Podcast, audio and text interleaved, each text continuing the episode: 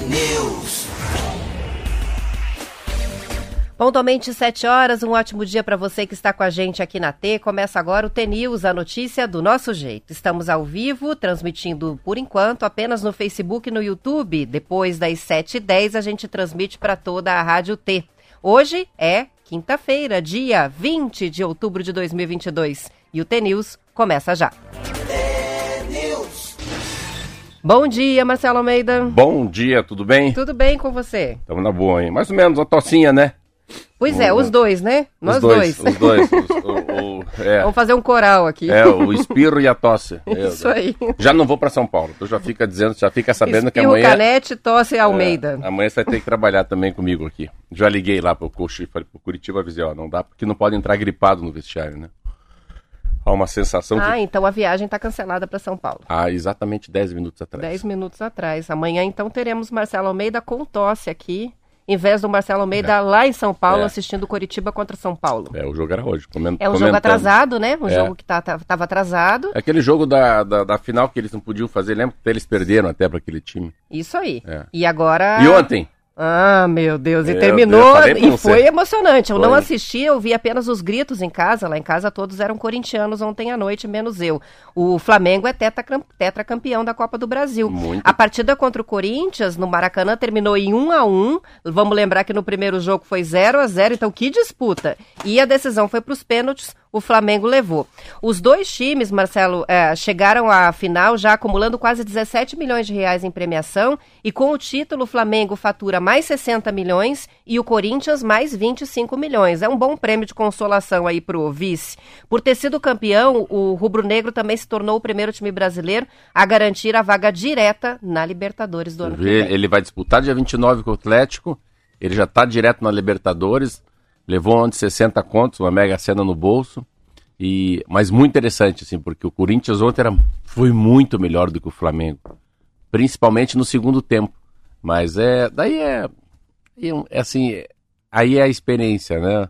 O menino que foi, acho que é o Vital, o nome dele, o menino que foi chutar, o que errou, né? O dois, errou dois, o lateral do Corinthians também errou.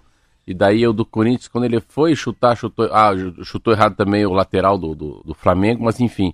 O mais novo que se percebia pela Globo, quando ele foi pra bola, só, ai meu Deus do céu. Ave Maria cheia de graça, Pai Nosso, não vai dar, é muito novo. Você percebia que ele não tava, não tava confortável, ah, Gabigol... Resto... Eu sempre fico com muita pena quando tem decisão nos pênaltis dos jogadores que erram, né? Porque são instantes, segundos ali decisivos e a pessoa é, mas, sai tão derrotada, é, né? Mas ele, entre eles não, né? Eles sabem que aquilo é uma, aquilo é uma loteria. Se errar um, um lance no, no, no jogo que vai causar, não, que acaba causando um pênalti é uma coisa, mas você chutar pra fora, na trave. Então um do Corinthians jogou pra fora, outro jogou na trave.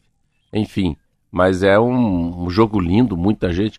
Achei interessante ganhar na casa do Flamengo também, né? Deixar aquela, todos aqueles cariocas felizes, né? Torcida, claro, do Corinthians muito menor. E, e muito legal, assim, pro, pro, pro treinador do, do Flamengo, né? Um homem que pegou o Flamengo desacreditado, levou, e daqui uma semana, né? Um dia antes da... Da eleição, ele vai estar lá em Guayaquil contra o Atlético Paranaense. Vamos ver, né? Já tem participação chegando. O Gabriel escreveu pra gente. Parabéns pro Flamengo. O grande Corinthians jogou muito. Homens de garra defenderam a camisa gloriosa do time bicampeão mundial, diz aqui o corintiano. De só não avisaram o Fagner que bola na trave não é gol. Ah, isso e isso também. Entregou o título pro Flamengo. É, no fundo, é, é, é muito mais time o Corinthians ontem. Muito mais time o Corinthians ontem. Ontem o Corinthians merecia ser campeão. Nesse jogo. Mas também a gente vai analisar a vida por uma fotografia ou por um filme, né? Então é pelo filme. Então o melhor goleiro do Flamengo foi o, foi o Cássio, mas daí o melhor jogador foi o Arrascaeta. Então... E ele foi mesmo, ah. né? O, o Arrascaeta recebeu o prêmio de craque da Copa é, do Brasil. É, uma bola de ouro. Né? Uma e bola tetra, de ouro. Né? Uhum. Achei interessante, os dois eram tetra ontem. Quem ganhava ficava tetra. Isso aí. É, essa coisa do... Se o Brasil ganhar, o que, que ele vira? Hexa? Hexa ou penta? Hexa. Hexacampeão. Já é penta? Já é penta. Hexacampeão. É seis. É seis. Vamos ver como é que vão vir as musiquinhas esse ano, né, é pro Hexa. Ainda não começou, mas assim, passada a próxima semana, depois do dia trinta, segundo turno das eleições, o brasileiro volta a respirar e aí volta a respirar futebol. Aí é futebol. Porque aí é Copa aí do é, Mundo é trinta dias, né? Até o final do é. ano, não é? É? Não, e escola mudando, né? Escolas municipais, escolas estaduais. escolas particulares, eu estava vendo os calendários das pessoas, nossa, é uma mudança, né? Comércio também, bastante, muito legal. Tomara, eu tô... Interessante, assim, parece que eu voltei a ser criança. Esse é um tipo de uma, de uma Copa do Mundo, assim, que eu tô animado pra... Sabe, fazer... Já contei que a gente já terminou o álbum lá em casa? Verdade? Os meninos foram super ligeiros, com a ajuda do Marcelo Almeida, que de vez em quando pingava umas, uns pacotinhos aqui de presente também, né? Pra dar uma ajudada. Mas enfim, g- conseguiram terminar, fizeram... A última troca eles fizeram na Panini lá do Pac Shop em Barigui, é, que eu descobri que além de montar a loja, eles fizeram um espaço ali só pra isso, só né? Pra isso, então, né? Quem tá terminando o álbum em Curitiba, a dica é essa, vai lá, que vai tem lá muita que gente trocando e troca na hora tudo. Mas não sei, eu, eu, acho que, eu vejo que essa é uma Copa da celebração da vida, o fim da pandemia, né? Uh, um time absolutamente rápido, novo, todo mundo muito atlético, eu acho que eu boto muita fé que o, que o Brasil vai ser campeão. E não dá pra ir, né? Você vai na Copa do Mundo, até Catar, não sei, tem que até Arábia Saudita. É logo ali, né? É, é logo ali na esquina, parece que eu tô indo ali pra Campo Largo. Mas enfim, tá aí. Então, parabéns ao Flamengo, né? Parabéns ao Flamengo. Vamos ver semana que vem contra o Atlético. Isso aí. Bom, próximo compromisso dos dois clubes é no sábado, da trigésima terceira rodada do Campeonato Brasileiro. O Flamengo vai até a Independência enfrentar o América de Minas Gerais às sete da noite e no mesmo horário o Corinthians enfrenta o Santos na Vila Belmiro. São sete horas e sete minutos e o turista canadense que caiu nas cataratas do Iguaçu, do lado argentino, Marcelo, foi encontrado morto. A suspeita é de que ele tenha mesmo escorregado ao tentar fazer uma selfie em lugar proibido, mas isso está sendo investigado. O corpo foi localizado perto da parte brasileira do parque depois de vinte e quatro horas de buscas. O homem tinha sessenta anos, estava hospedado em um hotel de Puerto Iguaçu, na Argentina. Isso me surpreendeu, né? Quando falaram da selfie, a gente imaginou, é, provavelmente todos imaginaram um turista mais jovem, né? sessenta anos. anos. É, exatamente uma semana foi registrado o segundo maior volume de água lá nas cataratas de toda a história. Uma vazão que chegou a dezesseis vírgula cinco milhões de litros de água por segundo, o que é onze vezes mais do que a média anual. Caramba, você vê como a gente faz. Eu tinha absoluta certeza que era novo. Interessante, eu tinha... A primeira matéria que eu li que ele era argentino, uruguaio, paraguaio. Canadense. Era, era irmãos, canadense. Você vê, o cara vem lá do Canadá pra morrer aqui, em, aqui no Paraná. É, enfim, aquilo que a gente falou já no programa das selfies, né? E todo ano trezentas e trinta pessoas morrem por se arriscarem fazendo uma selfie, geralmente num lugar que pode ter um acidente ou um lugar muito alto, né? Pra gente fechar esse bloco, já? a Nike, já, a Nike, aqui é tudo rápido, é. A Nike é patrocinadora da Seleção Brasileira, Marcelo, lançou a camiseta preta de goleiro. Absolutamente linda. Linda? Olha, para não ficar com esse negócio, que se a gente for vestido, né, de, de, de Brasil, hoje a gente é Bolsonaro, de vermelho a gente é Lula, mas muito linda, preta. Isso aí, mas... é uma cam... o produto se esgotou ba- já na loja baratinha, online. Baratinha, né? trezentos e quarenta e nove reais e noventa e nove centavos, é o mesmo preço senhora. Da camisa da seleção, não é isso? É não, esse você mesmo fala tão preço. Tranquilo assim, eu acho tão caro.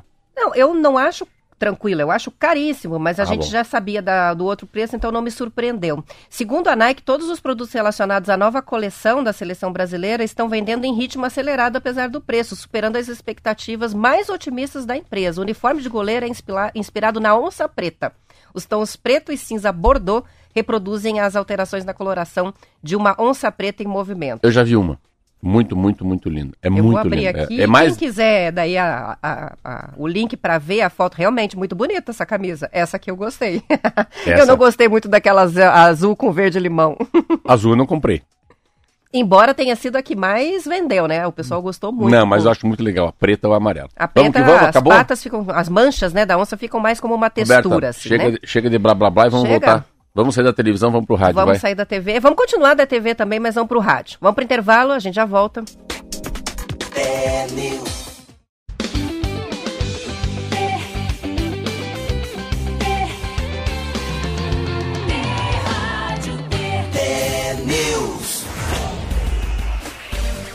São sete horas e onze minutos, um bom dia para quem está chegando agora no T News. A gente já conversou rapidamente aqui sobre a vitória do Flamengo nos pênaltis. Flamengo que foi campeão da Copa do Brasil, né, Marcelo? Um bom dia de novo.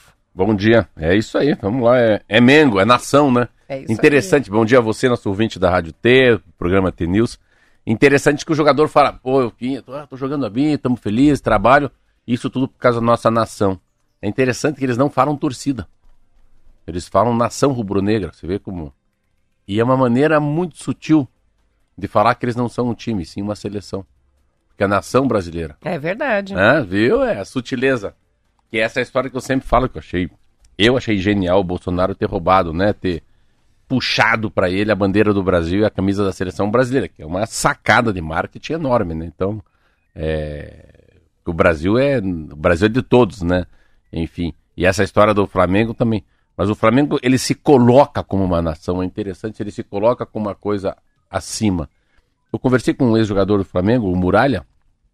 O Muralha é goleiro do Curitiba e foi goleiro do Flamengo. Ele falou, Marcelo, não, não tem paz. Não há paz jogar no Flamengo. Aonde você vai, você, você é ovacionado, te levantam. Te São um... super celebridades. Você, celebridade, você não fica. O Flamengo não fica em aeroporto, né? O Flamengo vai direto do, da, do ônibus para a pista, né? Da pista para o avião. Tem coisas assim que já é uma celebridade. Uma celebridade, como se fosse um grande cantor, né? Um grande artista. É, eles viram celebridades quando estão com manto. Manto. Eles manto falam. Não é bandeira. Olha que interessante. Ter, a gente ficar vendo a, a etimologia das palavras, né? a, a simplicidade dessas palavras.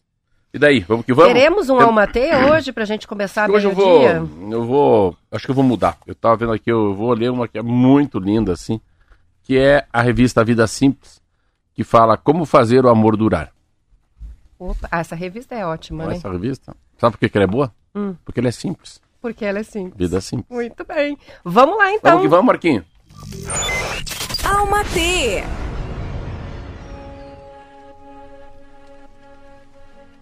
Como fazer o amor durar? O amor é trabalho do tempo, da intimidade, das raízes crescidas, pois isso ele é tão raro. Ele é mais passeio que corrida. Sei que existe a ideia do amor à primeira vista. Não gosto muito de fronteiras entre os sentimentos, mas a paixão requer o desconhecido, o mistério, aquilo que imaginamos de alguém. Mas o amor, o amor é coisa silenciosa, cotidiana, roupa de ficar em casa, jeito que você mastiga, as canções que canta quando acha que está só.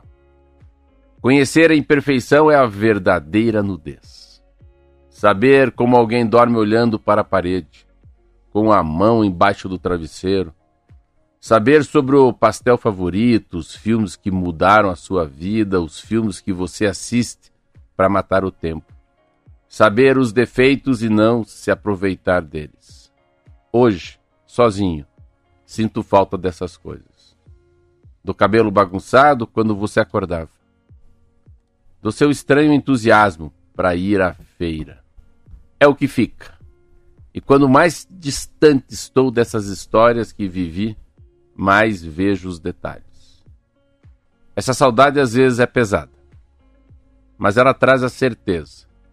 A certeza de que um amor foi vivido. Detalhes sustentam esse tempo.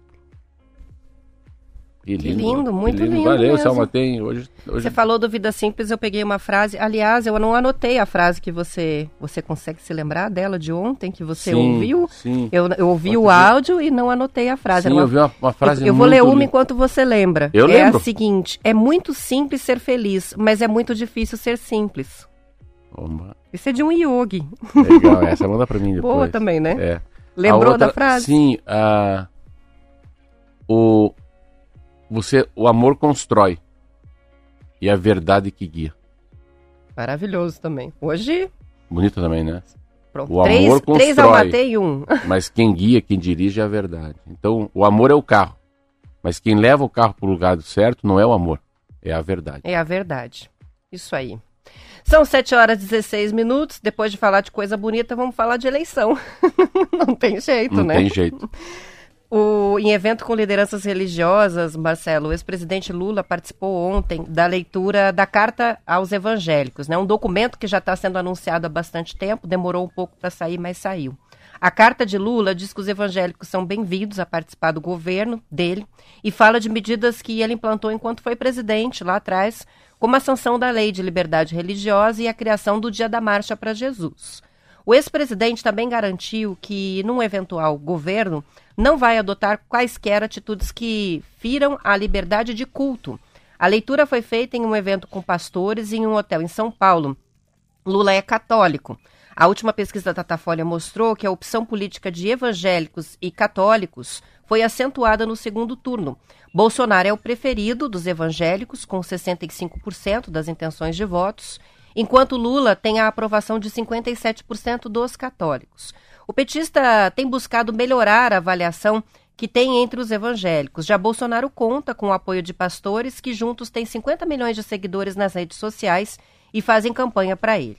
As informações são do jornal O Estado de São Paulo. O difícil não é escrever a carta, o difícil vai ser furar a bolha, né? Para que esse documento, de alguma maneira, toque pessoas que pessoas, são evangélicas. Né? Ah, muito triste é usarem, né? É muito triste, muito triste. Eu fui deputado federal, fui vereador, fui candidato a senador. Eu vejo com muita tristeza, assim, muita tristeza, os candidatos usarem a palavra de Deus para pedir voto. É absolutamente é, é imperdoável para mim a maneira com que está se usando a Igreja Católica, os evangélicos, né? A fé, a esperança para ganhar voto. Infelizmente, é, tem, o Brasil agora tem essa coisa, né? Da bancada da bala, da bancada do boi, a bancada da Bíblia, e não tem nada a ver. Tinha que ser uma absolutamente... O voto deveria ser ateu, o voto deveria ter uma, uma conotação pessoal, uma conotação de sensibilidade, né? Eu sempre falo, não votar tanto pelo que ele fala, mas votar pelo que, pelo que você enxerga num candidato, né? Pelo que você... Ontem me perguntaram, mas por que você votou na Simone Tebet? Eu votei na Simone Tebet porque a Simone Tebet, no dia que eu vi ela no programa, foi a que mais me, menos, menos me gerou... mal conforto, é, menos me gerou guerra dentro de mim. Foi a que menos me atacou meus olhos, que não me deixou angustiado e nem com ansiedade. Então esse é o motivo, né? As pessoas perguntam, daí agora? Não sei agora, não sei, assim, você vai se abster, você vai votar no Lula, vai votar no Bolsonaro, mas assim, é, é impressionante como a gente está votando no mal menor. Eu falo com a pessoa que é quem vota no Lula, vota no Lula muito mais para evitar o Bolsonaro. E quem vota no Bolsonaro, no Bolsonaro vota muito mais para evitar o Lula. Então, a gente não está votando no bem maior, sabe? A gente não está... É uma eleição que não tem o carinho da mãe. Da mãe pelo filho, do filho pela mãe. Sabe? Não é uma conversa gostosa, não é um café com leite essa campanha. Não é, não é uma festa junina, não é uma... Não é uma celebração da democracia. Você não sente um esgotamento? Um esgotamento emocional? Tá todo mundo cansado, não é isso? Ah, até a mão para coberta. Eu tava no conversando estúdio. Com a Zeni na cozinha hoje cedo. A gente tá todo mundo muito é. cansado. Tem que acabar logo, né? É, acabar Essa, logo, é. Esse período. E, assim, e, e olha, uma campanha curta, embora com o segundo turno, mas é, que uma, levou todo mundo ao esgotamento. É, e, uma ele, e uma eleição que, assim, isso que eu digo às pessoas, não se preocupem. Se, se o Lula fizer besteira, vai ser caçado. Se o Bolsonaro fizer besteira, vai ser caçado. Um parlamento absolutamente interesseiro, não tem ideologia de esquerda e de direita, porcaria nenhuma, e isso é bom para nós, porque se o Lula fizer besteira, vai dançar, se o Bolsonaro falar demais, vai dançar, como a Dilma dançou. A Dilma não caiu porque ela roubou, a Dilma caiu porque ela era muito pouco inteligente, para não falar outra coisa. E caiu, caiu mesmo. Não era motivo para caçar, mas caçaram. O Congresso é assim, ó, ó. Pensa uma, pensa uma cachorrada graúda. E se não andar conforme a música deles, cai. Isso é bom ou é ruim? Pode ser que nessa altura o campeonato seja bom. E a outra coisa é a gente assumir e aceitar. Essa eleição, olha, eu quero fazer uma aposta com você, que está me ouvindo. Posso errar, depois podem me xingar aqui no Twitter, aí no Facebook. Twitter não. Twitter não, como é que fala? Pode ser no Face, ou então pode xingar lá no YouTube. Não pode xingar, porque eu não, eu não, eu não tenho mesmo, quem tem é a Roberta. Mas uh, é uma eleição para cinquenta e um e quarenta e nove. Essa eleição... Mas é a eleição que o cara passa na porta e fica só o pedaço do cabelo, sabe assim? É a hora que passa ali o, o porquinho, pega ele pelo rabo. O rabinho dele não passa na porta. Porque é uma eleição de cinquenta e um a quarenta e nove. O que, que é cinquenta e um a quarenta e nove? cinquenta e um por cento para um candidato e quarenta e nove por cento para o outro, se tirar votos brancos e votos nulos.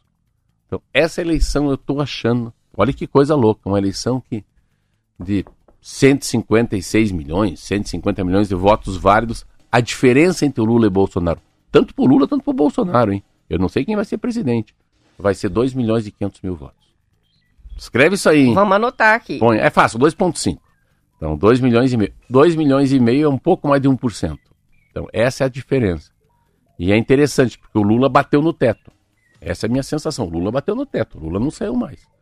Aí, o não sabe, não quero, aqueles mimimi como eu, passaram para o Lula, para o Bolsonaro. Então o Bolsonaro subiu um ponto, o Lula manteve a mesma coisa, fazem, acho que eu vi ontem na televisão, a cada sete dias tem uma pesquisa, ele continuou com o pontinho dele lá e, o, e ele levantou um ponto. Eu acho que esse ponto está muito ligado a, a esse, essa maneira de fazer política em relação à religião. São sete horas e vinte e dois minutos e ainda com relação às eleições, o Supremo Tribunal Federal formou ontem a maioria de votos para confirmar a decisão do ministro Luiz Roberto Barroso, que liberou o transporte público gratuito no segundo turno das eleições neste domingo.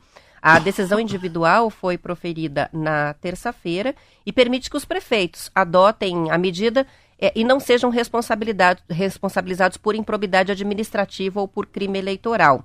O caso está sendo julgado no plenário virtual, modalidade de votação no qual os votos são inseridos em um sistema eletrônico e não há deliberação presidencial. Mas, além do relator, também já referendar essa liminar os ministros Edson Fachin, a Carmen Lúcia, o Dias Toffoli, Luiz Fux, Alexandre de Moraes e Luiz Fux, oh, o Luiz Fux de novo, e Alexandre de Moraes. Então, com isso, né, é uma ação que foi protocolada pela Rede Sustentabilidade e com isso já está formada a maioria, então confirmando a possibilidade do transporte gratuito. A gente teve um índice de abstenção muito alto no primeiro turno. Sim. E muito se falou sobre a dificuldade financeira das famílias de pegar o transporte e votar. Muita gente que fez a opção de não ir às urnas por causa do custo mesmo do transporte, deslocamento até o local de votação. Essa, eu, eu não sei porque a gente não mora, a gente mora em Curitiba, mas quem está lá, quem está em Mamborê, está em Cascavel, quem está em Verê, quem está em Sengés ou sei lá onde, qualquer cidade do Paraná, é, claro, cidade muito pequena não é tão difícil, mas eu, eu sempre imaginei, eu tive uma conotação na minha cabeça, posso estar cem por cento errado, sei lá, setenta por cento, oitenta por cento do cidadão que tem título de eleitor mora perto da escola. Mora, está na região onde ele pode ir a pé para votar. É, então, diferente do Detran. Você vai renovar a carteira, o Detran te manda para uma clínica lá na Casa do Chapéu. Tem nada a ver perto da casa. Você tem que pegar ônibus, Uber. Mas eu acredito, Roberta, que é, se for fazer uma verificação no Brasil, acho muito bacana que tem transporte gratuito e liberado para o Supremo Tribunal Federal, para isso não achar que isso é compra de voto. Né, pro, pro prefeito tá fazendo isso para ganhar, para escolher, para levar a eleição mais pro Lula, pro Bolsonaro. Mas não acho, acho que essa resposta não é a mais verdadeira. É verossímil, mas não é verdade. Porque eu, pelo menos, vejo aonde eu voto, todo mundo vai chegando a pé. A escola que eu voto é longe da minha casa. É longe, vamos supor, longe mais ou menos oitocentos metros, mil metros. É, uns mil, mil metros no máximo. Mas eu vejo que todo mundo que chegou na minha escola no primeiro turno, todos os casais, maioria chegando a pé. E na frente da escola uns dez, doze carros. Então acho que na sua maioria a gente vai meio na... vai de boa. Você mora perto ou longe? Eu moro perto, mas a gente mora em bairros que são bem abastecidos de todos os serviços. Então tem colégio, tem espaços que viram colégios eleitorais, né? Hã? O teu dá pra ir a pé? Não, o meu eu vou de carro. Os é. meninos vai, vão a pé, é bem perto, é. na esquina de casa. Pra mim, você vê, o meu tá entre o a pé e o carro. Que a pé é um quilômetro e duzentos e de carro é dois minutos, três minutos. É. Não, o meu, meu local é próximo. É. Daria para ir a pé, sabe, mas teria que sair votar? Uns quarenta minutos antes. Você sabe votar? Você sabe votar sozinha? Ah, pelo amor de Deus, mas... eu, claro que você até o Kiki já sabe. Sabe o que eu acho legal? Que eu faço uma o pergunta... Foi, eu faço falou. uma pergunta muito idiota, você leva um tempo para digerir. Você, você para assim, fica me olhando e falando, não, Marcelo... Você, tá de... Será que ele perguntou é. isso mesmo? Qual, não, assim, qual que é a sacadinha aí? Né? Qual que é a pegadinha? Qual que é a pegadinha? São sete e vinte e seis e quase quarenta por cento das indústrias deixariam de usar as rodovias, Marcelo, se houvesse outro tipo de transporte com boa estrutura no país. Isso mostrou a pesquisa da Confederação Nacional da Indústria, que foi divulgada nessa semana. Segundo o levantamento, as ferrovias seriam a principal opção de escoamento da produção para vinte e oito vírgula cinco por cento das indústrias. De acordo com a pesquisa, o estado atual das ferrovias impede essa troca. Atualmente, somente oito por cento das indústrias transportam a produção por trilhos. Deste total, sessenta e três por cento consideram o sistema ferroviário regular, ruim ou péssimo. Somente trinta e um por cento dizem ser bom. Sem a opção pelas ferrovias, noventa e nove por cento das indústrias usam os caminhões. Em algum momento, também recorrem ao transporte aéreo, quarenta e seis por cento, e portuário, quarenta e cinco por cento. Eu não trouxe meus papéis. A lição, de, a lição de casa era para ontem, mas vamos que vamos, né? Primeiro que essa é uma história que foi é uma decisão errada. A gente pode falar agora, né? Como ontem o cara do Corinthians bateu errado. Em mil novecentos e cinquenta, Getúlio Vargas decidiu pelo modal de pneus. É uma decisão errada. Porque se você pegar a história, se um dia você puder ler o Laurentino Gomes ou ler sobre o século dezenove, principalmente antes, né, da abolição da escravatura, que ali é mil oitocentos e oitenta e nove, que a chegada da, da, da República, o fim do Império, é, Dom Pedro segundo foi o cara que fez muita coisa. Então, havia no século dezenove, século dezenove é mil oitocentos e noventa, o Brasil começou a ser construído sob trilhos. Mas ele teve uma ruptura e mudou. Então, a malha hoje é velha. Tem um problema no Brasil que é surreal, é só no Brasil mesmo. É, chama-se bitola. Bitola é, é, a, é a distância entre os trilhos, né? E no Brasil tem bitolas diferentes. Então, um ramal ferroviário não fala com o outro. Então, não, é, não tem conectividade, entendeu? Não, então, é como fosse... Está desconecto. São, são dois tipos diferentes de trilho. Então, não tem o que fazer. Incompatível. Incompatível. E essa decisão custou muito caro. Né? Custou muito caro. Porque é um país transcontinental. Eu agora não estou comigo, mas eu estava lendo... Nossa, país assim, igual a Alemanha. São países pequenos, tem muito mais do que o Brasil, né? Então, a, pega a China, você pega o Canadá, eu tava, os Estados Unidos. Os caras têm oitenta, noventa mil quilômetros de estrada, de noventa mil quilômetros de ferrovia. O Brasil... Está com trinta mil há, há cinquenta anos. Então, cada, e é muito caro. Você, o, o mundo ficou mais pobre. E o governo não tem como dar essa, essa bicicletada, essa alavancada. Né? É, e é um, então foi um lobby muito grande dos pneus. Né? Eu, é, vamos fazer ferrovia? É uma decisão. Só que eu não sei se esses caras...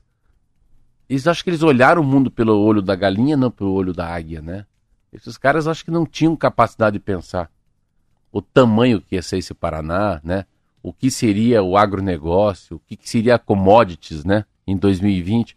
Então, é, é um troço, é, é absurdamente ridículo. É ridículo, porque a gente está acostumado, hein?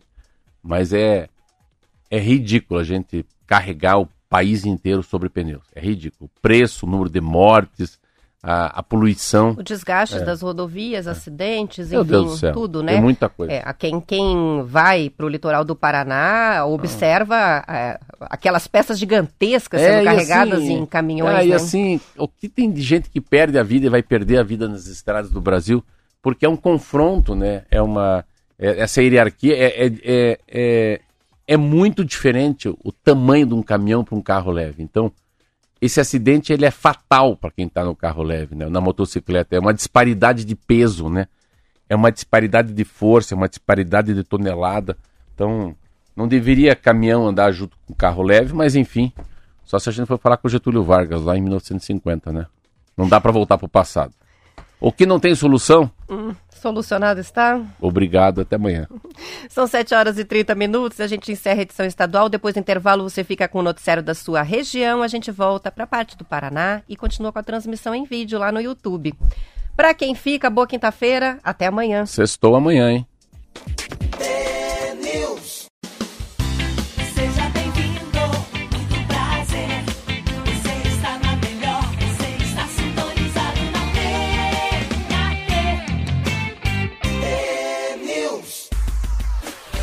São sete horas e trinta e quatro minutos, muitas participações de ouvintes sobre os vários assuntos até agora que a gente comentou. O Estevão escreveu, nessas eleições, com relação ao deslocamento, né, ou ter ou não o transporte público vai mudar as eleições. Ele disse que houve uma diminuição dos colégios eleitorais, está lembrando disso, e presenciou pessoas, né, que tiveram os locais transferidos, algumas até que chegaram nos locais antigos e descobriram que não, não era é mais aqui. lá. Então tem isso também, Marcelo, às vezes, quando a gente muda de endereço, o colégio eleitoral fica lá, a tua sessão eleitoral ficar longe de casa, Marquinhos, né? Marquinhos é um exemplo, acabou de falar, e mudou de casa. E aí tem que trocar, é, é isso aí. A Neuza escreveu com relação à campanha, que eu falei que estava exaustiva, né? Ela realmente, política cansativa, e a culpa, ela diz, não é dos políticos, só é nossa. É essa paixão cega e que deixa tudo horrível. Ou mudamos a nossa mentalidade ou nada muda, diz a Neuza.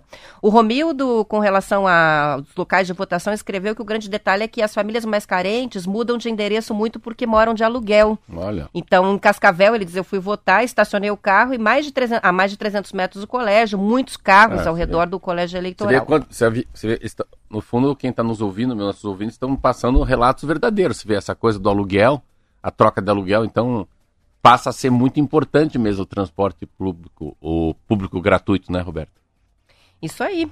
Tem também participação chegando do Sérgio com relação à tua aposta de diferença entre os votos. Ele diz, a diferença de votos, na minha opinião, vai ser de menos de cinco por cento. E o Moreira diz, eu falei ontem que a diferença vai ser de três milhões. Vamos ver quem acerta. Olha aí, o Marcelo ó, é, arriscou é. dois milhões e meio. Eu acho que um por cento, parece que um por cento é um milhão e pouco. Assim, ó. Entendi que quatro por cento são cinco milhões. Tem uma, tem uma, eu vi alguém falando na Globo, por isso que eu acho que um por cento, dois por cento vai dar uns dois vírgula cinco por cento, mais ou menos. Mas tá legal, você vê. E, e ainda há tempo, isso que eu digo. Eu, eu sempre acredito que o Lula tá um pouco na frente, né? Mas que o, o Lula não cresce mais, o Bolsonaro cresce. O Bolsonaro cresce aonde? Ele vai ter que crescer no nem-nem. Não nem sabe, nem vota, nem quer, sei lá. É, é fazer com que esse cara não votou... É o cara que votou na Simone Tebet. É convencer o cara que votou naquele padre doido lá. Que votou naquele, na, na, na Sossô, né, que é a Soraya, e na Cici, que é a Simone. É, é, é um terço, é esse um terço de dez milhões de votos, né, que são três milhões e pouco de votos, que eu acho que estão em jogo agora, muito claro. E é interessante, assim, porque a, eu acho que a grande sacada dessa eleição, para mim, foi esse debate na Band, né, que a Globo não vai conseguir fazer, né, a Globo não vai conseguir, não vai ter tempo, acho, para fazer um debate como a Band fez, sabe? Com um formato muito bom, né? É, do formato, da, o da formato da, do, do, dos dois andando, assim. E show também a gente falou muito hoje sobre, sobre eleição, né? Assim, a gente precisava, é, de fato, cada um fazer uma reflexão pós-dia, pós-domingo, né? Cara, a gente podia no outro dia aceitar também, sabe? Aceitar o, o vizinho que é Lula, aceitar o, a vizinha que é Bolsonaro, Bolsonaro, como um cidadão, né? A gente podia no outro dia se abraçar, sabe? A gente podia... Independentemente de quem for presidente, vamos, vamos falar de outro assunto, né? Vamos falar. Eu não vou ficar falando de, de, de eleição mais depois da eleição, óbvio, né? Acabou a eleição. Mas a gente é... vai falar assim na primeira semana bastante é, ainda mas... sobre o resultado. É, mas a gente pode, a gente podia assim é... começar a viver já o Natal, viver o Réveillon, viver a Copa do Mundo. O Brasil precisa celebrar muito, a gente precisa, a gente precisa celebrar muito, agradecer a Deus e na igreja. Cara, a pandemia acabou, assim, eu, eu, eu até me emociono, pô, a gente não morreu, sabe? A gente não morreu, é isso, parece até ridículo falar isso na rádio, mas, cara, sabe, se você tá aqui escutando é porque você tá vivo, perdeu um ente querido, perdeu um pai, perdeu um vô, eu perdi muita gente que eu conheço. Então a gente tem que celebrar a vida mesmo, assim, agradecer que, que foi um fato, parou o mundo e que, pô, que a gente pode ir em qualquer lugar, a gente pode ir no cinema, a gente pode namorar, a gente pode ir no mercado, que a gente não precisa mais pôr máscara, né? É muito pouco celebrado a, a ciência e a vacina, é isso que eu acho. A gente, a gente, o ser humano tem um defeito, memória é muito curta. Sempre, né? E falando nisso, Marcelo, pela primeira vez desde o início da pandemia, em março de dois mil e vinte, o Paraná não tem pacientes internados por Covid no Sistema Único de Saúde. A gente tinha falado de Curitiba, agora estamos falando do Paraná inteiro. A informação foi repassada ontem pela Secretaria de Estado da Saúde. No período mais crítico da pandemia, em meados de junho do ano passado, o Paraná chegou a registrar cem por cento de ocupação dos quase cinco mil leitos exclusivos para tratamento da Covid, além da superlotação nas U P As, unidades de pronto atendimento e hospitais de pequeno porte. O custeio dessas unidades exclusivas é, pelo governo do estado chegou a um custo de novecentos e oitenta milhões de reais em contratos com hospitais universitários, com as unidades próprias e rede privada. Agora, o Paraná tem trezentos e vinte pacientes internados com casos de síndromes respiratórias agudas graves em oitenta e duas cidades, mas são pacientes com problemas causados por outros vírus e bactérias, e não a Covid. Em Curitiba, a Secretaria de Saúde aqui da capital informou ontem eh, que a cidade bateu o maior recorde de dias sem mortes por Covid desde dois mil e vinte. São quinze dias consecutivos, período de quatro até dezoito do dez, sem a ocorrência de mortes pela doença. O recorde anterior era de oito dias consecutivos. Meu Deus, que lindo, hein? quinze tá dias, acabando, né? Mesmo a pandemia. quinze dias, é. E, e tá acabando tanto que a gente nem fala da quinta dose, né? A gente não tá nem falando o que, que vai ser, a gente não sabe ainda direitinho, mas é, é muito legal. É, é, é um, é um, a, a, a sobrevida, né, para quem viveu, para quem não morreu, para quem ficou com pouca sequela, é uma, é, é uma capacidade, parece que a vida nos dá da gente se reinventar, né, da gente se refazer, da gente realinhar nossos sonhos, da gente redicio, re, redi, redirecionar nossas forças, né, o que, que a gente não pode mais fazer igual. Eu tenho muito, eu estava ontem sentado com um casal, falando lá na prestinaria, outro eu passei em todas as lojas, Daí eu falei, a moça falou, mas por que, que você deixou de ser o que você era para ser o que você é? Porque eu tô cada dia mais próximo do que eu quero ser. Eu falei para ela, como assim? É. Quando fui fazer engenharia, livre e espontânea pressão do meu pai. Depois que me formei, eu gostei. Cada dia que eu acordo, eu falei, ai, tem aula? Não. Ai, eu me formei já. Graças a Deus, não preciso ir pra PUC. E vai indo. Depois fui ser vereador. Achava o máximo ser vereador. Falei, mas que ser vereador? Que coisa mais cafona. Depois fui deputado federal. Achava que eu ia morrer se não fosse deputado federal. Que bom que o deputado federal saiu de mim. Aí depois você vai, né? Vai pra Rádio T. Depois você vai, compra uma padaria, compra uma cafeteria. E daí imaginar que eu posso hoje fazer política sem pedir voto, né? Falo com as pessoas, as pessoas vão na, na pretinaria. Então, é, a gente tem que...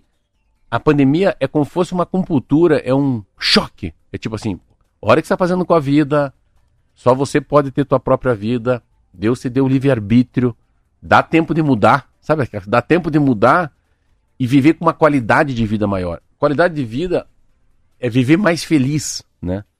Mais em contato consigo mesmo, né? Nossa, parece Vida Simples eu falando hoje. Hoje tá, hoje tá, tá, tá bom o negócio. Hoje, hoje, dá, hoje dá pra ir, né? Hoje dá, hoje dá pra fazer um sermão do padre. Tem uma participação chegando do Plínio aqui que tá reclamando do, do, do preço para assistir Inter e Coxa final de semana. Isso deu Nossa, polêmica. trezentos reais para mas... ir na Império. Não, deu um... Mas por que isso? trezentos reais na arquibancada. É. Pois é. Será, e é, será, e o, e será o... que não é o, isso aí não é o valor do Coldplay? Então, tá inflacionado aí mesmo. É, o resultado provavelmente vai ser um estádio mais vazio. E agora o Coxa tá precisando da torcida. E a gente sabe que o Coxa é movido pela torcida, né? A prova disso é o desempenho do time em casa, que é muito diferente do desempenho do time fora de Nunca casa. Enfim, fora. O Plínio não é o único. Lá em casa não, também Plínio, o pessoal tava é... comentando. Eu, não, eu acho que até vou mandar uma, eu vou mandar uma mensagem pro presidente, saber o que, que aconteceu, por que, que o Curitiba fez isso. Também fiquei impressionado. Ontem duas pessoas me ligaram. Eu pra perguntar? Cho- eu fiquei chocado. Falar em chocado, que horas que abre os ingressos pro, pro, pro Coldplay? Você sabe, não? Podia olhar. Pra quem Mas tá nos quem ouvindo, tá em Curitiba, vai ter Coldplay ano que vem, hein? No Alto da Glória. Foi anunciado o show, né? Vai, vai ser, ser em março. Couto Pereira. É. Ano que vem ele volta pro Brasil, porque ele... o Coldplay é uma banda inglesa e ele acabou cancelando os shows em São Paulo e no Rio de Janeiro, né? Então ele veio para uma nova turnê ano que vem aí.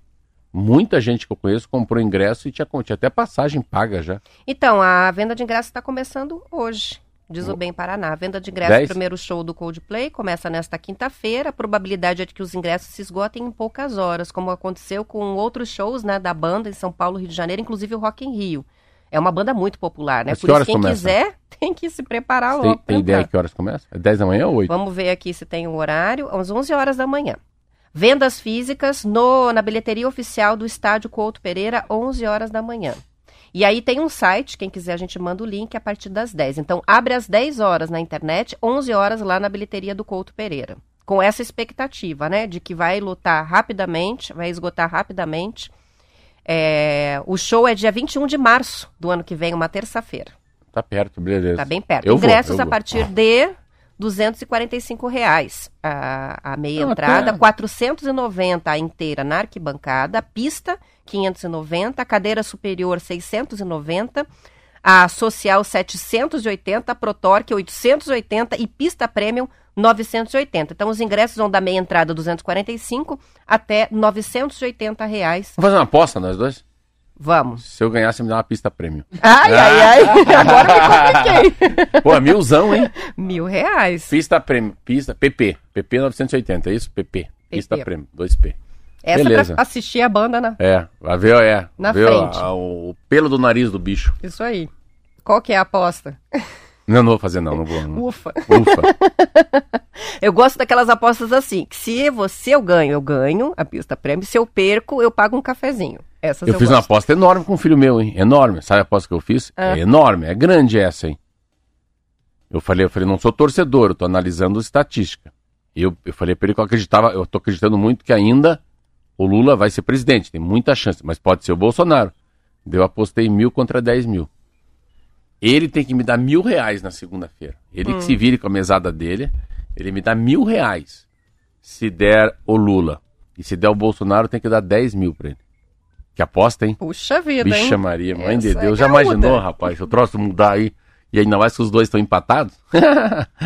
Ó, o Marcelo de Colombo está dizendo que desde ontem já tem fila em frente ao estádio Couto Pereira para compra dos ingressos do Coldplay. E agora fiquei com pena, porque a gente teve um temporal aí de madrugada, não deve ter sido fácil para quem está lá aguardando para comprar os ingressos. Tem gente mandando pedido aqui pra, do link, daqui a pouquinho a gente envia o link. Podia ser assim, podia ser Cold Rain Play, é, né? Cold Uma rain chuva play. gelada.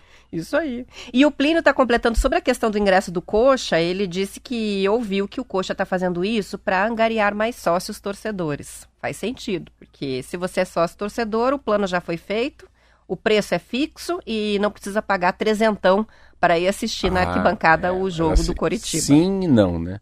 Mas não é o momento. O problema é o momento. Não estou dizendo que...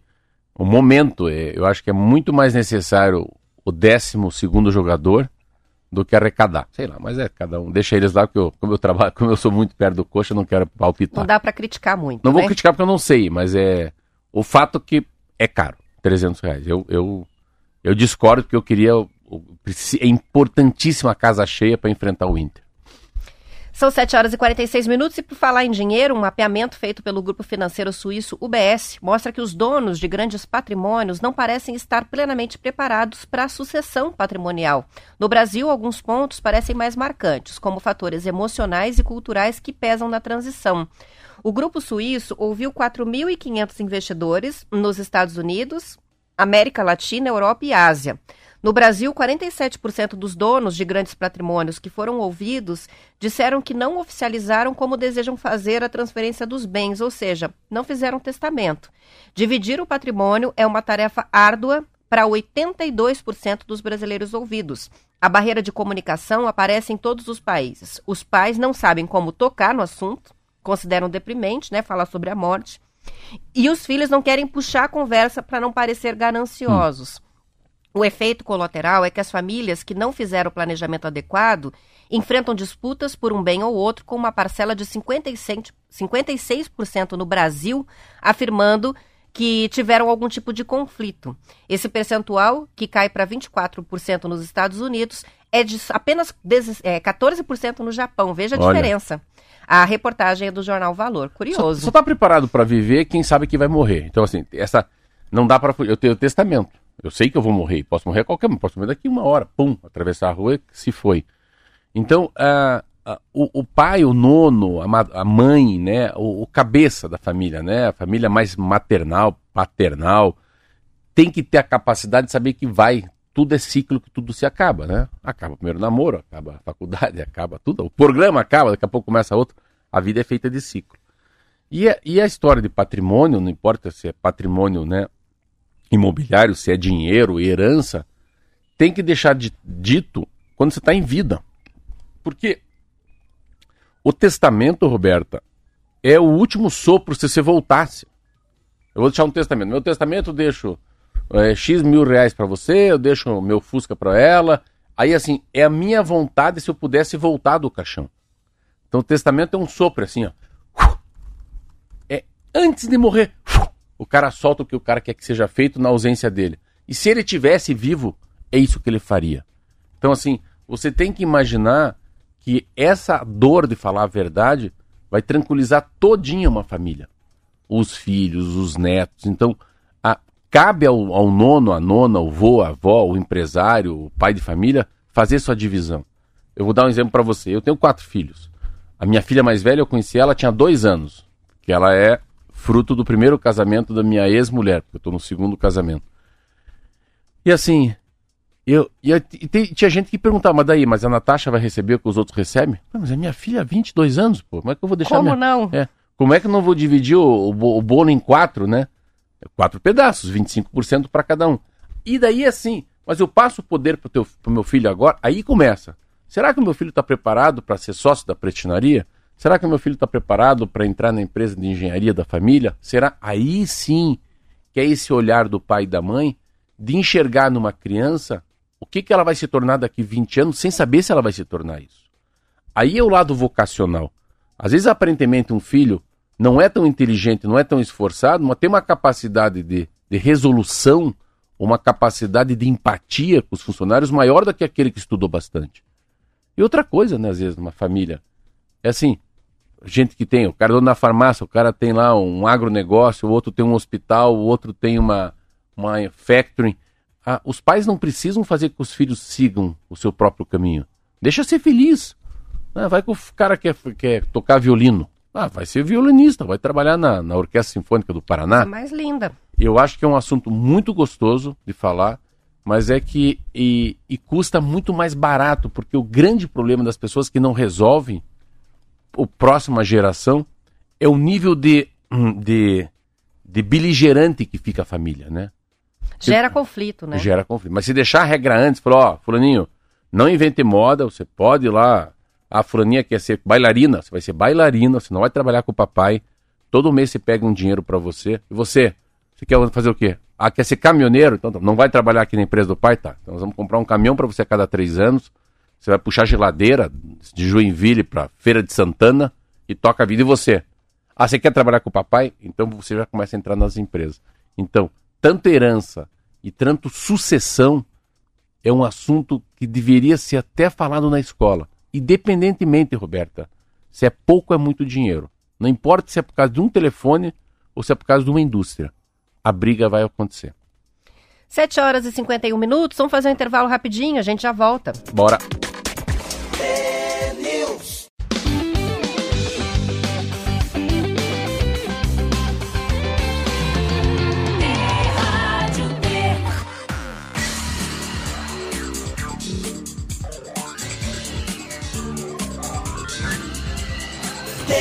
News. São sete horas e cinquenta e três minutos. A potência instalada de energia solar usada para a geração própria aqui no Brasil, Marcelo, ou seja, aquela originada em fontes como telhados, fachadas e pequenos terrenos, superou a capacidade da usina hidrelétrica de Itaipu, segundo o monitoramento da Associação do Setor, a ABSolar. O volume chegou a catorze gigawatts de potência neste mês. Os estados líderes em capacidade instalada são Minas Gerais, São Paulo, Rio Grande do Sul, Mato Grosso e Santa Catarina.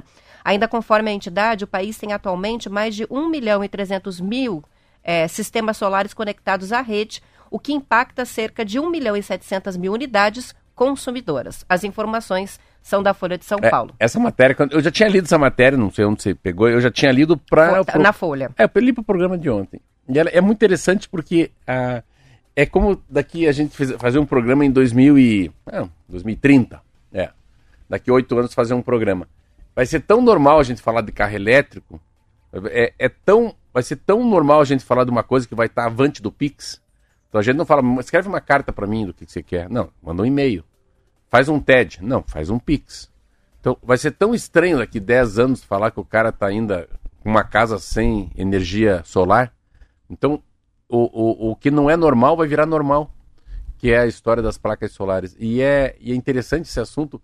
Você vê o crescimento nessa matéria, eu estava vendo, nossa, é exponencial o crescimento. Assim, não é, é progressão geométrica que a gente fala na engenharia. Não é progressão aritmética. Por quê? E eu acho muito lindo isso, né? É, é quanto mais faz, mais barato fica. Então é procura e oferta.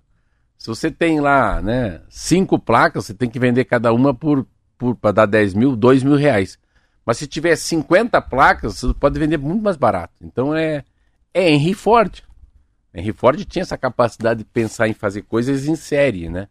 Ainda mais que não é um carro, não é uma roupa, né? Não é uma, uma comida, é uma placa solar.